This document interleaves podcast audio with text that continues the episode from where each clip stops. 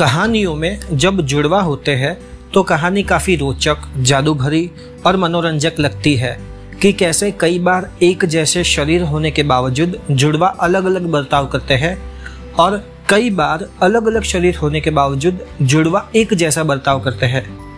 हिंदू धर्म में ऋग्वेद में हमें अश्विनी कुमारों का ज़िक्र मिलता है, जो जुड़वा देवता है।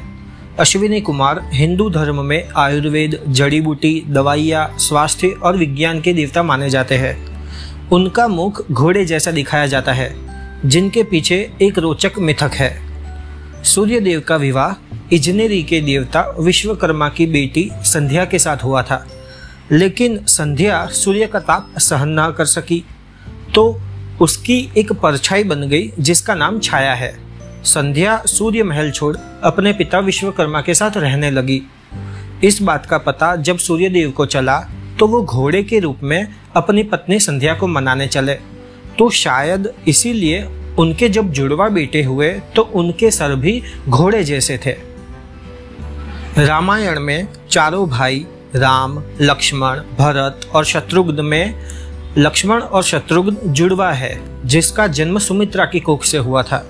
हालाँकि जुड़वा होने के बावजूद लक्ष्मण राम के साथ ज़्यादा रहते हैं और शत्रुघ्न भरत के साथ। रामायण में किशकिंधा कांड में वाली और सुग्रीव का वर्णन मिलता है, जो जुड़वा वानर है। वाली इंद्रपुत्र है और सुग्रीव सूर्यपुत्र। हालाँकि दोनों की माता एक है, जिसका नाम ऋक्षराज है, जो वानरों के राजा थे।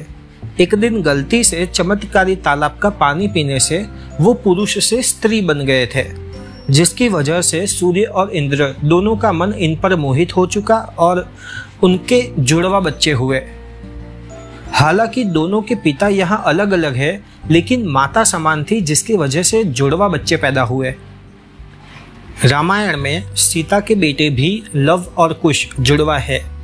सीता ने लव को जन्म दिया था जंगल में अकेले।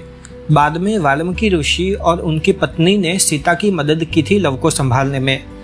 लव जब सो जाता, तब सीता वाल्मीकि ऋषि से लव का ध्यान रखने को कहती। लेकिन एक दिन वाल्मीकि का ध्यान एक महाकाव्य लिखने में रहा और लव खेलते खेलते जंगल में चला गया। जब ये हुआ और वाल्मीकि ऋषि को पता चला तो वो सोचने लगे कि सीता को क्या जवाब देंगे। कहीं लव को किसी जंगली जानवर ने खा लिया तो सीता को क्या मुँह दिखाएँगे? तब अपने तप के तेज से वाल्मीकि ने लव जैसा ही एक दूसरा बच्चा बनाया, जिसका नाम कुश रखा। सीता जब नहाते हुए वापस आ रही थी तो लव भी उनके साथ पीछे पीछे चलने लगा।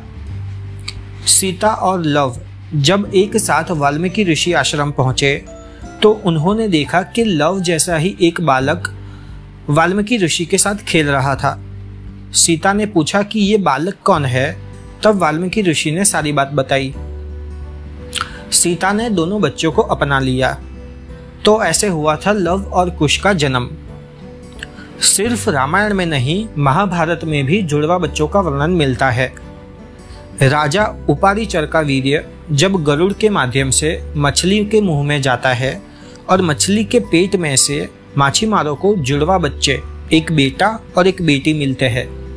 मछुआरों ने ये बात अपने राजा को बताई तो उन्होंने बेटे को अपने पास लिखा और बेटी को मछुआरों को दे दिया। सालों बाद बेटी के कुल में पांडव और कौरवों का जन्म होता है और बेटे के कुल में राजा विराट का जन्म होता है। राजा विराट की बेटी उत्तरा का रिश्ता अर्जुन के बेटे अभिमन्यु से होता है। महाभारत में पाँच पांडव में से नकुल और सहदेव भी जुड़वा है, जिनकी माता मादरी थी। मादरी ने कुंती के दिए हुए मंत्र से जुड़वा देव अश्विनी कुमार को बुलाया था, जिन्होंने मादरी को दो बेटे, नकुल और सहदेव दिए।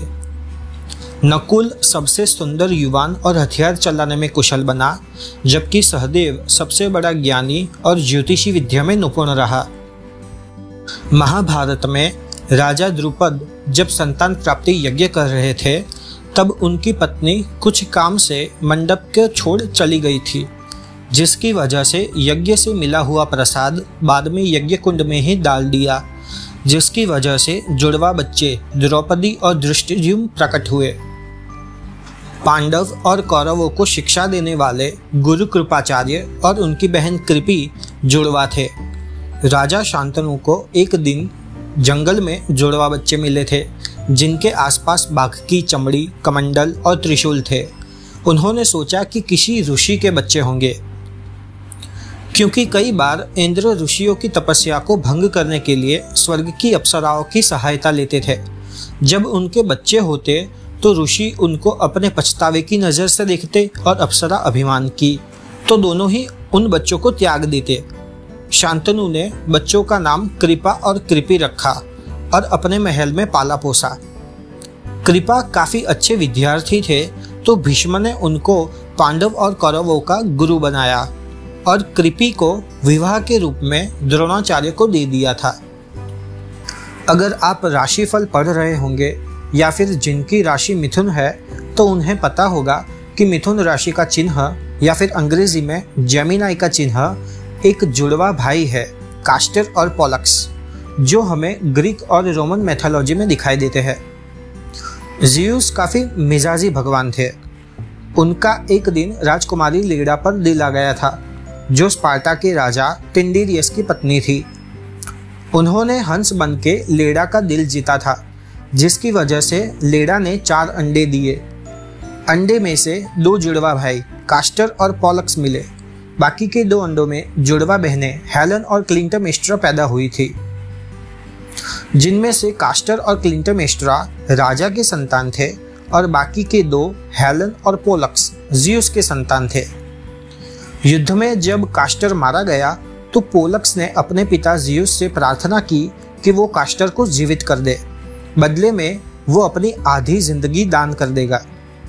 जियुस ने प्रार्थना सुन ली और उनको एक नक्षत्र में परिवर्तित कर दिया, जो आज मिथुन राशि का चिन्ह है।